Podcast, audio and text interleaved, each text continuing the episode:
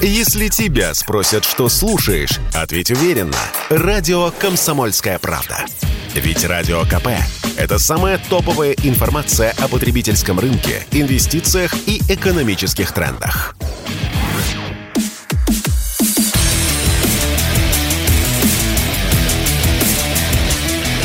Программа с непримиримой позицией. Утренний Мардан. И снова здравствуйте, и снова в эфире радио «Комсомольская правда». Я Сергей Мордан. Сегодня мы снова переместились на запасной канал «Мордан Эфир», так что не забывайте заходить, подписываться, ставить лайки. Ссылочку найдете в телеграм-канале «Мордан». Там тоже идет трансляция, если вам больше по сердцу. К нам присоединяется Михаил Онуфриенко, военный эксперт. Михаил Борисович, приветствую. Доброе утро. Давайте с вами поговорим про снабжение вооруженных сил. Тем-то больная. Вот, казалось бы, уже 8 месяцев, уже и мобилизацию закончили. Цены, кстати, не падают ни на броники, ни на тактические ботинки. Я вчера вечером проверял. А вот скажите, пожалуйста, как человек подкованный, может быть, а, ну вот у глубинного русского народа просто завышенные требования к системе. Может быть, на самом деле вот все, что происходило и происходит, это объяснимо и естественно, и нормально. И то, что, в общем, и броники там по 250 тысяч продаются на Авито.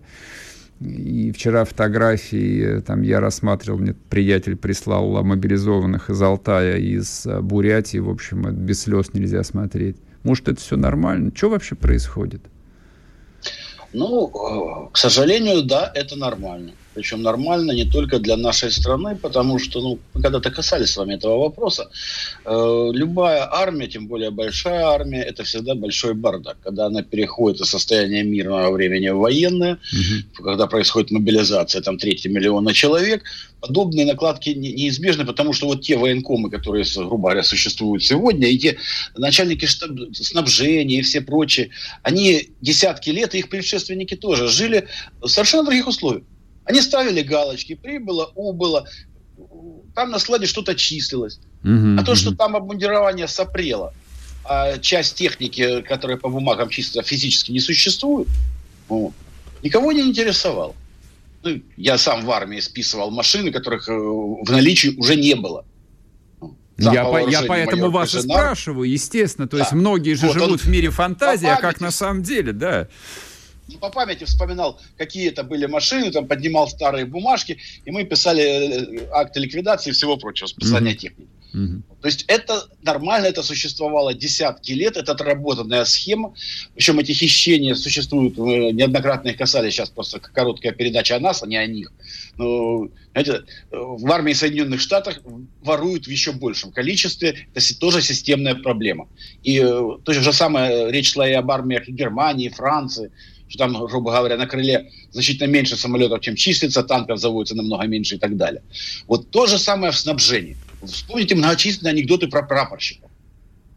Да, да, хороший пример, что? да, верно, верно. Вот все это действительно реальности существует, и вот обо всех этих примерах э, люди и пишут.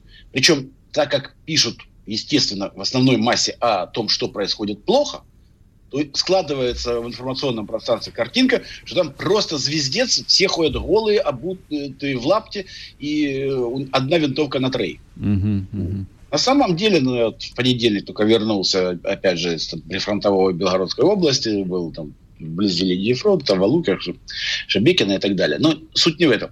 Вот э, задача-то была доставить там э, две машины, которые для, купили для наших военных, и на них были набиты гуманитаркой, плюс еще там еще две машины шло.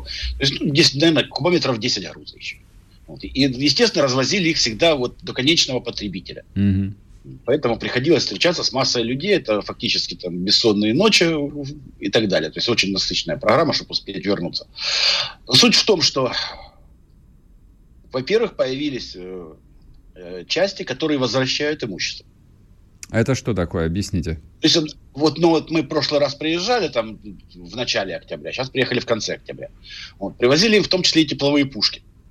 Угу. Нам вернули две тепловые пушки, ребята сказали, как выяснилось, у нас они лишние, вы нам больше дали, чем нам нужно, вот заберите, отдадите тем, кому больше нужно. Угу. Привозили там э, всякие носки и так далее, вот комплекты белья, тоже спасибо, нам не нужно, у нас есть полный комплект, вот у нас там пополнение 109 чек, 109 пар можем взять.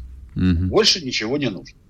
То есть это действительно присутствует. Понимаете, не нужно говорить, что все вот плохо одеты, обуты, все разуты и, ко всему прочему, все воры. Нет, это неправда. Вот. Во-вторых, э, нужно еще учесть и такую вещь, что вот те, например, деньги, которые Юра Подоляка помогал собирать, и НОД сейчас занимается, вот, прошу прощения, ОНФ занимается сейчас пошивом обмундирования, там, я в меру сил этим, этому помогаю, там, кооперируя, связывая с бизнесменами. Э, суть в том, что этот процесс тоже длительный.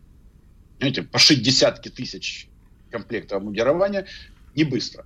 Э, поставить десятки тысяч пар китайского аналога ловы ну, оказалось вообще невозможно. Китайцы офонарели от такого количества, сказали, мы и так вам сразу этот заказ не, не оформим. То есть mm-hmm. тоже требуется время. Ну, ну, что там говорить, я вот э, э привез э, ребятам, которые готовят тактическую медицину, манекен, ну, там, дико дорогая штука, дороже автомобиля. Это чтобы тренироваться на нем? Да, чтобы тренироваться, у него там кровь течет из ага. раны и все прочее. Ну, все такой серьезный манекен, полноразмерный. Вот тоже, когда его попытались достать в лоб, э, полная предоплата и три недели ожидания. Пока мы слепим Опять. вам э, да, резинового да, мужика. Зна, да, знакомые бизнесмены достали его за двое суток. Где они его взяли, не признаются. Ага. Вот, когда, когда там, ребята, я вас всем расскажу, сказали, ни в коем случае. Мы его украли в ДОСАФе. Слуха там не было. Уж не знаю, он абсолютно новый. Ну, понятно, да. Ему, когда я его там Ивану принес, который ну, руководит подготовкой, у него просто глаза на лоб полезли, что как можно так быстро было достать. То есть делается очень много. Причем, опять же, вот чем сильно гражданское общество, оно быстрее реагирует, чем любые чиновники. Это тоже понятно. Понимаете? Мы знаем лично людей, которые непосредственно в чем-то нуждаются. Это могут быть солдаты, это могут быть те же врачи. Они звонят, говорят, нам нужно то-то, то-то, то-то. Причем они специалисты, они понимают, что конкретно им нужно. Угу. А там масса тонкостей, вот в, в том числе там, в медицинских продуктах, что, вплоть до того, что вот индивидуальные перевязочные пакеты, выпускаемые вот сейчас массой предприятий, не хочу их называть, дерьмо, откровенное дерьмо, люди заказывают за, э, за государственное хранение советские. Угу, угу. Ну, ну, с которых, кстати, еще есть. советские запасы все-таки колоссальные. Но суть не в этом. Суть в том, что мы сразу реагируем. Это вот когда беженцы хлынули через границу Харьковской области, э, через сутки там уже были первые волонтеры, причем из Москвы приехавшие. Угу. А, собственно говоря, чиновничьи аппарат вот именно по вертикали. На месте там тоже многие решали. Харьковская ВГА работает в этом отношении тфу тфу тфу хотя они сами там пришли без документов многие. Угу. Но суть в том, что не может вот чиновничья вертикаль так быстро сработать. И нужно получить указания, согласовать с начальством, получить, соответственно, распоряжение в, в письменном виде желательно, с подписями, и потом начать работать. То есть вот эти задержки в идеале даже занимают несколько суток, а более серьезные решения по несколько месяцев. Ну и тем более уже Министерство обороны, это ж вообще отдельная песня, как любое Министерство обороны любой страны. Это, вот что дают, то и ешьте. А то, что оно в данном случае может не соответствовать потребностям и запросам, ну, это вот обычное дело. Насколько медно работает наше Министерство обороны, вот с точки зрения снабжения, ну, это вполне очевидно, что мы много раз об этом говорили. А скажите, пожалуйста, а зачем э, в таком случае они вводят в заблуждение президента? То есть вот как бы Путин произнес вещь, э, которые вот я просто знаю, там э, десятки, сотни людей поминают ему о том, что больше проблем э, вот с экипировкой нету. Вот да, они были в начале, а теперь нету, но они есть на самом деле. То есть вот с какой целью они подставляют президента? Ну, во-первых, они подставляются и сами. Ну и что, там кого-то посадили, что ли? Где они подставляются-то? Ну, нет, ну, подставляют, например, министра обороны. При, при этом, опять же, вот эта вот вертикаль начальство злить не надо, да? Надо, а то, что могут снять с должности. Это да, это да. Угу. Поэтому мы пишем вот так, как нам видится. мы там выдали какое-то обмундирование, оно может быть уже сопрело, его носить нельзя. Но мы же формально его выдали со склада. Абсолютно Значит, верно. Нас, да, как всегда у нас все было. в порядке. Угу. Всю вертикаль это прошло, и Шойгу видит по отчетам, что все в порядке. Угу, угу. Таких вот э, вещей очень много. Я вот приведу, не связанное со снабжением, с, с добровольцами. Э, мне вчера рассказали, я сам не слышал, потому что был в пути, что Шойгу доложил э, президенту, что э, набрано 13 тысяч добровольцев. Ребята, вот это как раз яркий пример вот этой бумажной отчетности. Я готов допустить, что в рамках мобилизации военкоматы за время мобилизации пришло 13 тысяч человек. Может быть. Угу. Хотя там тоже проблем хватает, и мне пишут люди, пришедшие добровольно, которых две недели гоняют за документами, да, они да, уже да, тысячу это, рублей это, это, это я знаю, да. угу. и не могут записаться. Да просто маразм. Но суть в том, что, пусть я допускаю, что 13 тысяч такие приняли. Но суммарное количество добровольцев еще к началу мобилизации в сентябре составляло 78 или 79 тысяч человек. Mm-hmm. То есть количество добровольцев намного больше. Потом сама по себе цифра 13 тысяч в рамках страны – это провал. Я вот буквально... Но это ничтожная назад. цифра, конечно, естественно. Да, потому что, вот напомню, во время гражданской войны все видели плакат ты записался добровольцем, и красноармеец красный такой. И во время Великой Отечественной войны Родина мать зовет, да, конечно. То же самое, Родина мать зовет. Мало того, подобные же плакаты были и в Белой армии. Они во всех армиях. Михаил Борисович, а прервемся давайте на одну минуту. Мы должны уйти на новости, вернемся и продолжим. Спорткп.ру О спорте, как о жизни.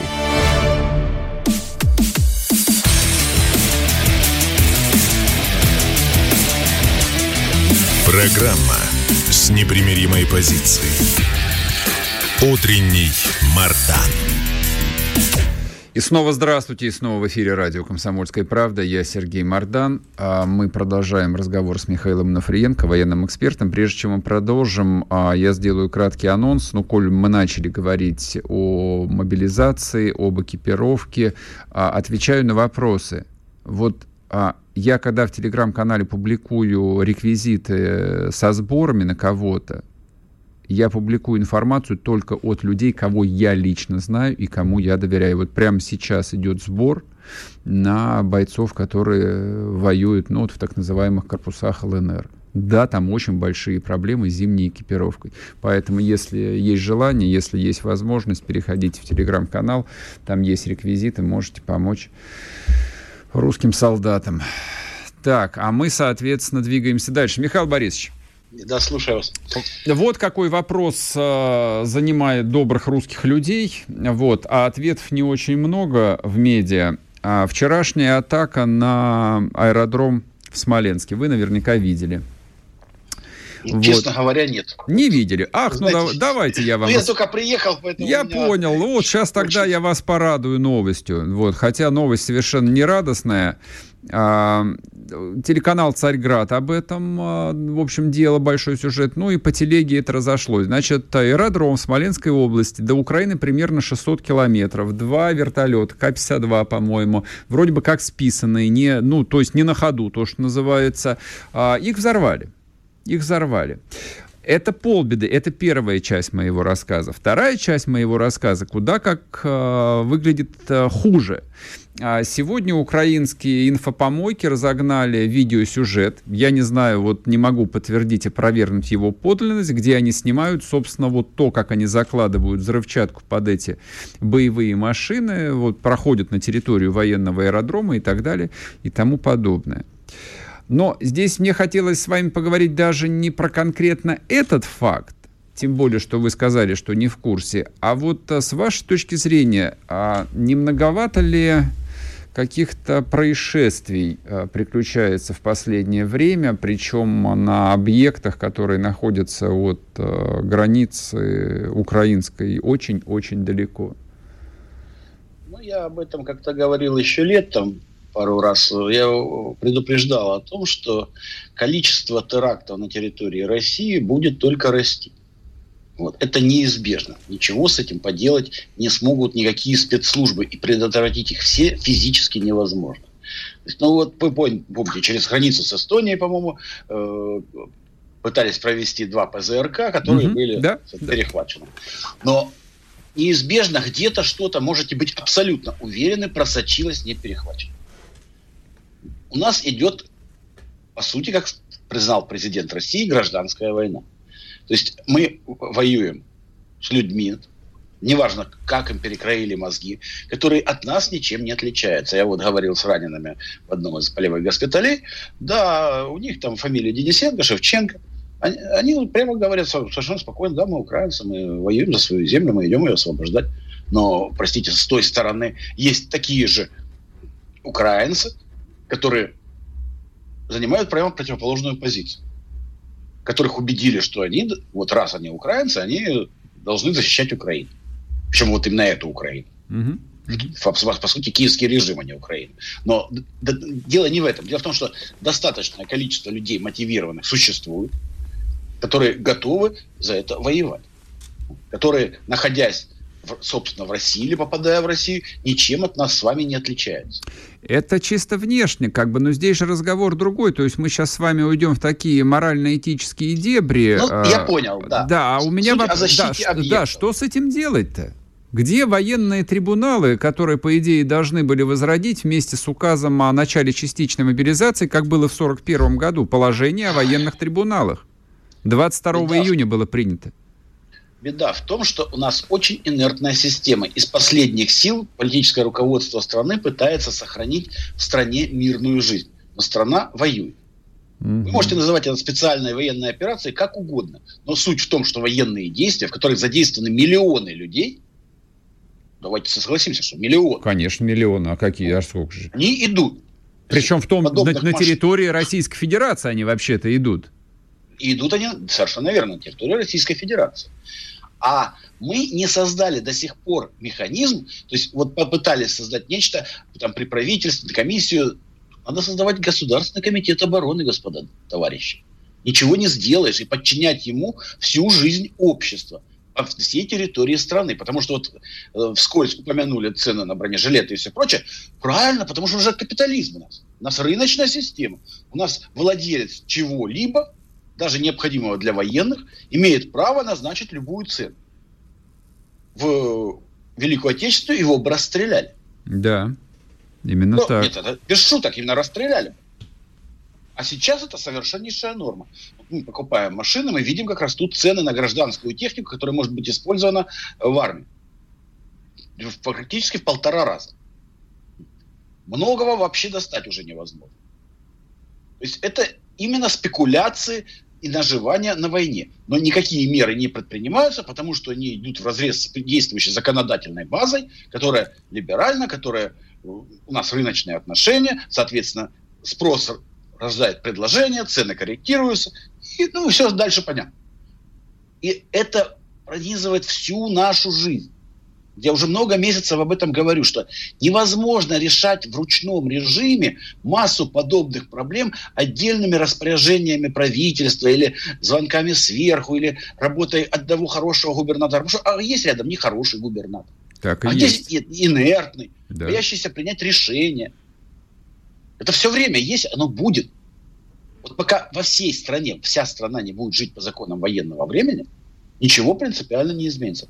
Да, я понимаю, что, вы понимаете, люди-то, любой нормальный человек, он из последних сил старается сохранить привычный ему образ жизни. То есть вот как было раньше, я хожу на работу, получаю зарплату, у меня есть забота о детях, о семье, э, как погулять с друзьями, и ну, я понимаю, что у нас идет специальная военная операция, поэтому я перечислил там тысячу рублей на нужды фронта.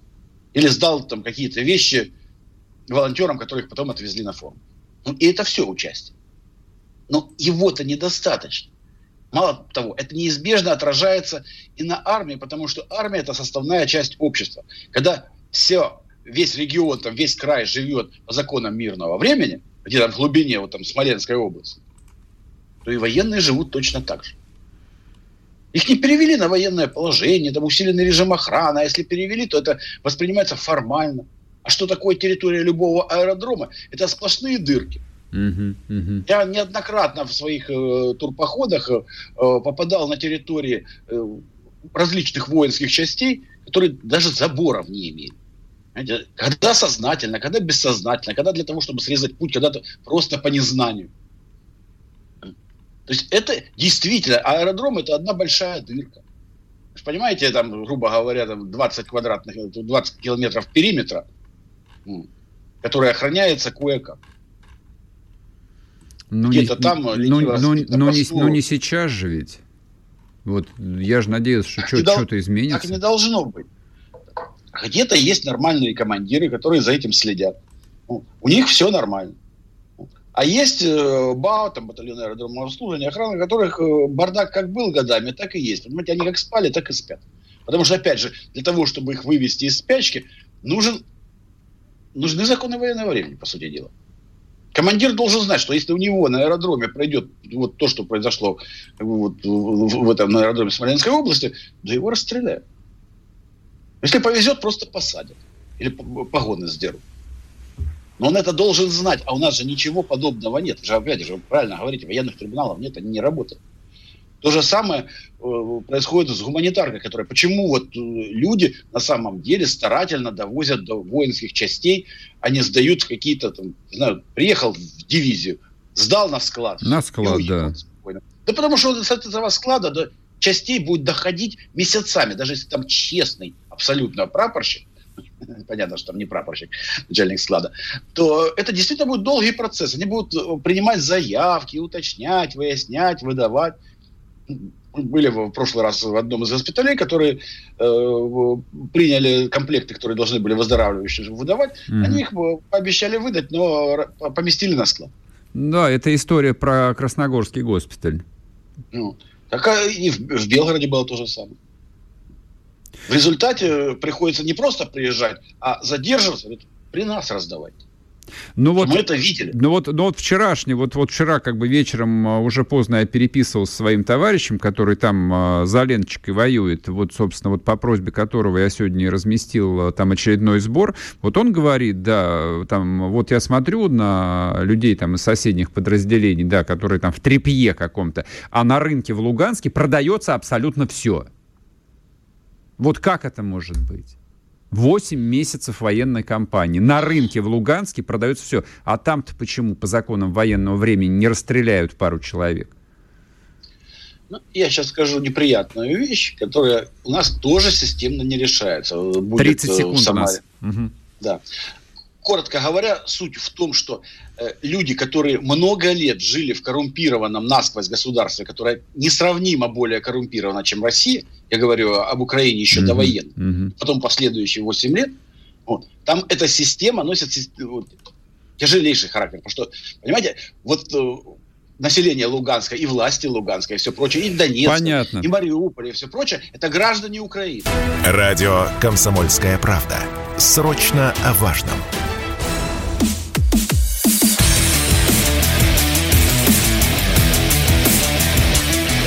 Программа с непримиримой позицией. Утренний Мардан.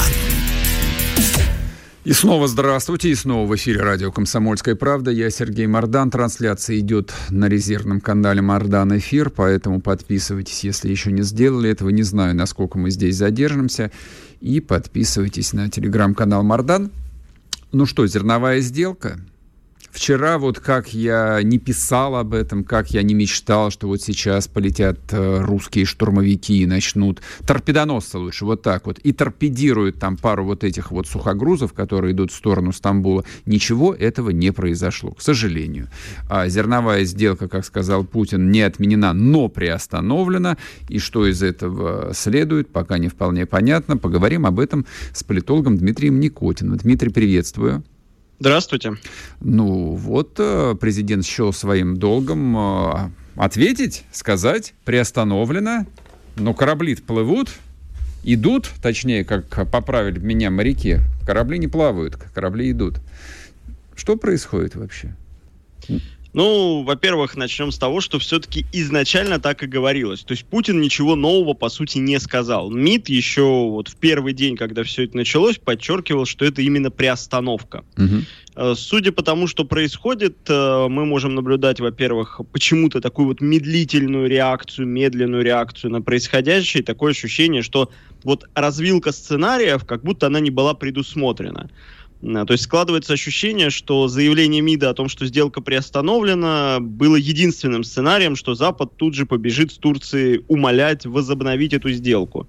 Но, как мы увидели, ни Запад, ни Турция в этом не заинтересованы, потому что они главные бенефициары этой сделки, особенно Турция. Поэтому, когда турецкий министр обороны стал названивать Шойгу, с таким вот настойчивым предложением вернуться к сделке, для меня лично стало все понятным, что будут, э, конечно же, они ее продолжать с Россией или без России.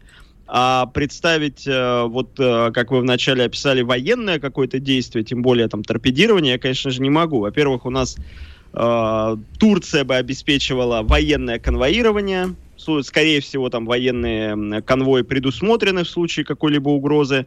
Ну и, естественно, никто ввязываться ни в какие военные действия с Турцией не будет. А другое дело, что все-таки были еще заявления вот интересные, но, опять же, без конкретики. А, дело в том, что ведь было заявление не Бензи в ООН, и mm-hmm. было еще заявление Минобороны, что движение судов является недопустимым по коридору безопасности без досмотра России. Вот знаете, вот опять мы возвращаемся к тому, что а что будет дальше? Опять совместная инспекция, а тогда смысл был выходить из сделки. Здесь вопросов на самом деле больше, чем каких-то ответов пока.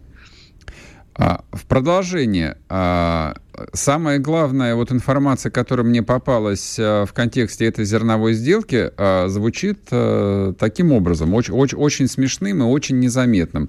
А страховая компания Lloyds отказалась страховать суда, которые везут зерно вот в рамках этой самой пресловутой зерновой сделки, что, в общем, очевидно и логично. То есть любой страховщик понимает, что премия за риск там вырастает до небес. Опять есть... же, мы, мы же не знаем объем, э, сколько судов страхуется этой компанией, то есть нужна более точная информация, чтобы понимать масштаб, откажутся страховые компании или нет. Возможно, появятся какие-то другие страховые компании, либо они просто выдерживают паузу сейчас. Здесь, понимаете, самое опасное это не те суда, которые выходят, а те суда, которые будут заходить, потому что проверка mm-hmm. этих судов до этого совместная инспекция была. А, понимаете, морские поставки грузов э, до Одессы это значит поставки потом а, с коротким плечом на херсонское направление военных грузов. Поэтому mm-hmm. вот здесь вот главный риск и главная опасность. А При этом, судя по всему, Черноморский флот, э, опять же, понятное дело, что мы рассуждаем только по открытым источникам, но судя по тому, что Черноморский флот был атакован, и потом э, опять э, беспилотник стратегический американский летал, все это открытая подтвержденная информация, mm-hmm возможно, вот прям выманивают Черноморский флот, такое не исключено. Потому что, смотрите, Госдеп США и Евросоюз, они заявили, что это не основание для выхода из сделки. То, что была атака, это не основание для выхода из сделки. Поэтому я бы здесь не исключал, что это такая вот э, очередная эскалация, чтобы вытащить флот из бухты, и опять же будет очередная атака и опять все на это закроют глаза, скажут, что это все в рамках э, действующих боевых действий, а зерновой коридор здесь ни при чем. Смотрите, Хотя да, Путин я, же да, заявил, что из территории зернового коридора атаковали mm-hmm. в том числе. Это понятно, но вот э, по мне так здесь э, зашито изначальное противоречие, и я, правда, вот э, за все это время так для себя и не смог э, подобрать, э, ну, такой простой, убедительный ответ, зачем э, Россия э, вот всю эту историю закрутила. То есть там, если идет война, и, собственно, в первые месяцы кампании все было понятно. Одесса, Николаев блокированы с моря, остров Змеиный был под нашим контролем, мы, значит, контролировали всю акваторию вот ключевых украинских портов, ну и все было парализовано. То есть из, из, из Одессы, из Николаева никакие корабли никуда не плавали ну, понятна же идея, конечно, понятно. Особенно в том контексте, что Одесса в идеале должна быть э, русским городом и никаким другим. Потом заключается зерновая сделка ну, под таким совершенно фальшивым, неубедительным соусом, что, значит, все решили спасать африканских э, голодающих. Да плевать все хотели на африканских голодающих, естественно. Там это зерно, которое выводится с Украины, оно принадлежит вполне конкретным э, компаниям. Вот. И они имеют право продавать их тому, кому посчитают нужным. Это никак не может быть отрегулировано. Россия зачем на это пошла? А, ну, вы знаете, я думаю, она пошла не от а, большого желания. А, Все-таки, если хронологию восстанавливать, как вот мне видится, сначала ведь у нас а, что с флотом случилось? Это потеря крейсера «Москва». После, через какое-то... А крейсер «Москва», понимаете, он выполнял ва- важную функцию, в том числе и функции морского ПВО. После этого происходит э, оставление острова Змеиный. Почему остров Змеиный оставлен? Потому что поступает э, оружие с запада, в том числе РСЗО дальнобойные 80 mm-hmm. километров, а до Змеиного можно доставать еще с меньшим, э, соответственно, вот этой вот линии обстрела с э, управляемыми снарядами, они бьют 60 километров, артиллерийские. То есть остров оказался чуть ли не в зоне артобстрела. Э, как результат оставляется остров Змеиный, который, опять же, накрывали системы ПВО. И флот, получается, в зоне блокирования портов становится уязвим для больше уязвим. Понятно, что у каждого э, корабля есть своя там система ПВО, но все-таки уже не такая серьезная. У нас Черноморский флот, он, э, если я не ошибусь, он уступает Северному флоту, поэтому после потери Москвы, плюс если учитывать то, что происходило потом со Змеиным, уже из сложившейся обстановки стали принимать какие-то решения, которые могут быть хоть как-то выгодны. Возможно, поэтому и согласились на эту зерновую сделку. А вам не кажется, что здесь может быть такой э, вот совершенно чей-то лоббистский интерес? Вот, я объясню, почему я говорю об этом. Ну, по большому счету, от санкций а, ну, много кто страдает. Страдают нефтяники, страдают угольщики, страдают э, компании черной и цветной металлургии. Даже у Норникеля есть определенные проблемы в связи с санкциями. Но никто, в общем, особо там не запаривается и ради них а, не идет на компромиссы именно в организации, ну, в широком смысле боевых действий. Но если говорить о российском зерне, то примерно так процентов 80 объема зерна особенно там идущего на экспорт, производят гигантские агрохолдинги, просто гигантские, то есть компании, которые владеют там, там по 600, там, 800, по миллиону гектаров. Вы не думаете, что это может быть именно вот такой э, разводняк? Вот, и кто-то, в общем, вполне себе замотивированный мог э, там подсунуть президенту вот эту вот телегу и обосновать ее за не знаю, за деньги, за мзду. Ну, видите, вашу версию очень сложно проверить. То есть оно может Невозможно. быть, а может быть и Конечно. нет. А если смотреть вот главный бенефициар кто? Мне кажется, главный бенефициар Турция. То есть, и вот опять же, зачем мы с Турцией постоянно так договариваемся? Может быть, она критически нужна как газовый хаб, потому что мы все равно хотим поставлять газ в Европу, mm-hmm. продавать, зарабатывать на этом деньги. Может быть, нам э, Турция нужна действительно как вот хаб для поставок, потому что очень многие морские поставки идут сюда. То есть mm-hmm. можно рассуждать, почему нужна Турция, но то, что Турция больше всего получила от этой сделки, это факт, потому что она получает зерно со скидкой mm-hmm. и перепродает mm-hmm. его и увеличила плату за проход кораблей через Босфор, плюс Эрдоган на, на выборы идет вот как очередной такой э, миротворец для африканских стран. Он же вот вчера буквально заявил, что пока Москва колеблется, я остаюсь в сделке ради всего человечества. Ну, то есть амбиции Эрдогана, они растут. Вот обратите внимание, с каждым днем они растут. То есть у него все больше и больше и больше амбиций появляется. Здесь э, немного повторяется, ну как, ну с другим знаком история 1914 года, когда Османская империя воевала на стороне стран оси, и Босфор просто перекрыла. И, в общем, как бы, ну это такое одно из таких распространенных и простых объяснений, почему Российская империя потерпела поражение, потому что зерновой экспорт одномоментно был остановлен, а Балтийское море было почти полностью блокировано немцами. А Давайте мы сейчас, просто чтобы на полслоя вас не перебивать, у нас сейчас будут новости, а мы тогда прервемся. Вот, а после короткого перерыва, буквально через одну минуту, продолжим наш разговор. Друзья мои, с нами политолог Дмитрий Никотин. Говорим мы о зерновой сделке. По ней, конечно, вопросов такое количество, и что-то как-то вот э, не получается у меня быть вашим коллективным психотерапевтом сегодня. Может, Дмитрию это удастся. Радио «Комсомольская правда». Никаких фейков, только правда.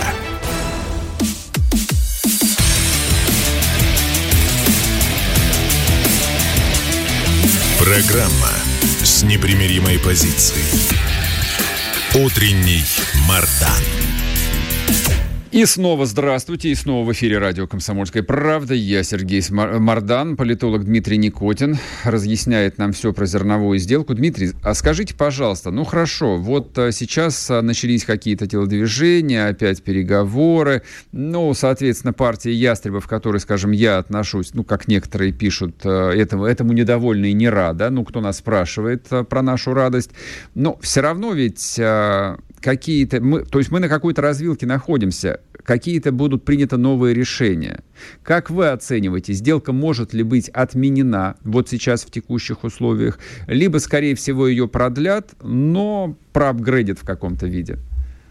Ну, судя из тех заявлений, которые есть, у нас, опять же, все-таки есть эта развилка, да, то есть нет никакой гарантии, что Запад не решит сломать вот всю эту сделку через колено и просто начать дальше без участия России выводить суда.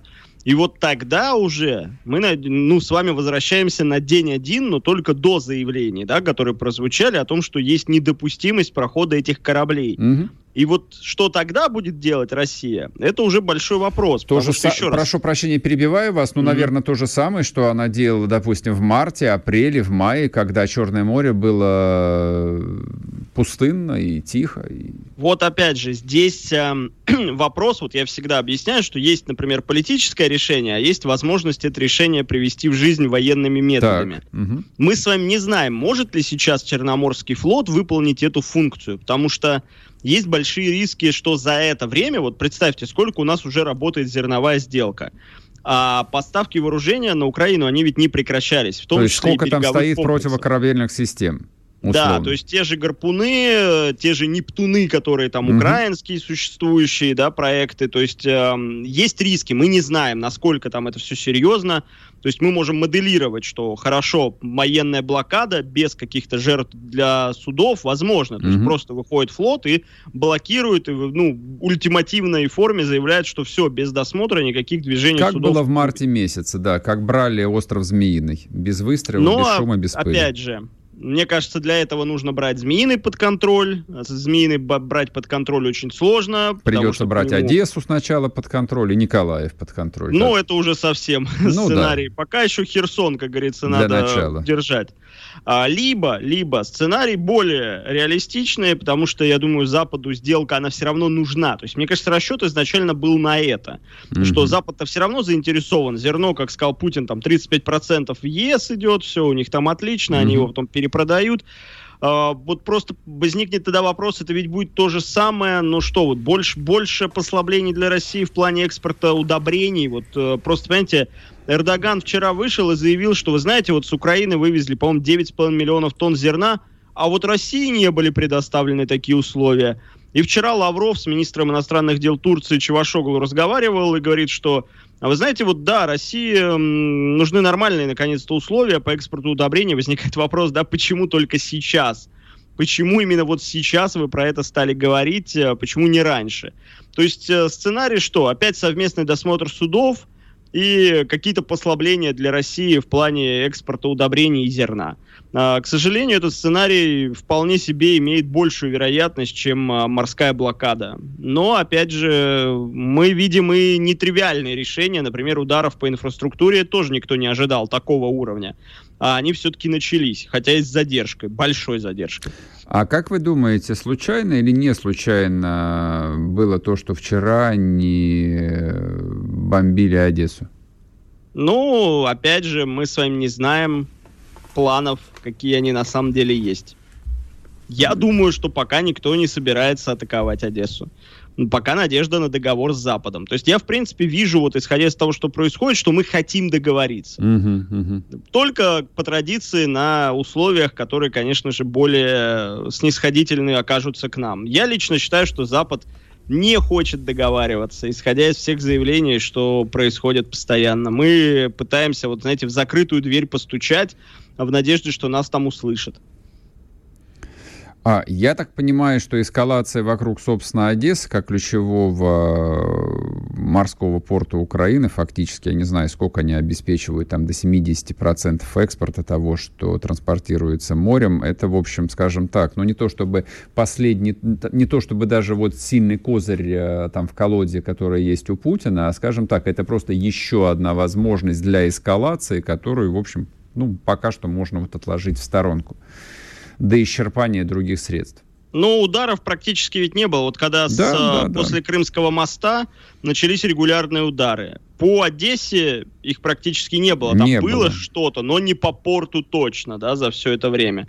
Были, я напомню, что прям в первые дни сделки при этом были нанесены даже удары. Тогда mm-hmm. вот такое было. Но как бы потом опять тишина возникла то ли там грузы перестали какие-то грузить военные, то ли что. Ну, тогда еще отправка, возможно, была предусмотрена без участия России. Тогда, вот когда только все это начиналось, когда уже обсуждали эту сделку, я помню, прям был нанесен удар по инфраструктуре порта.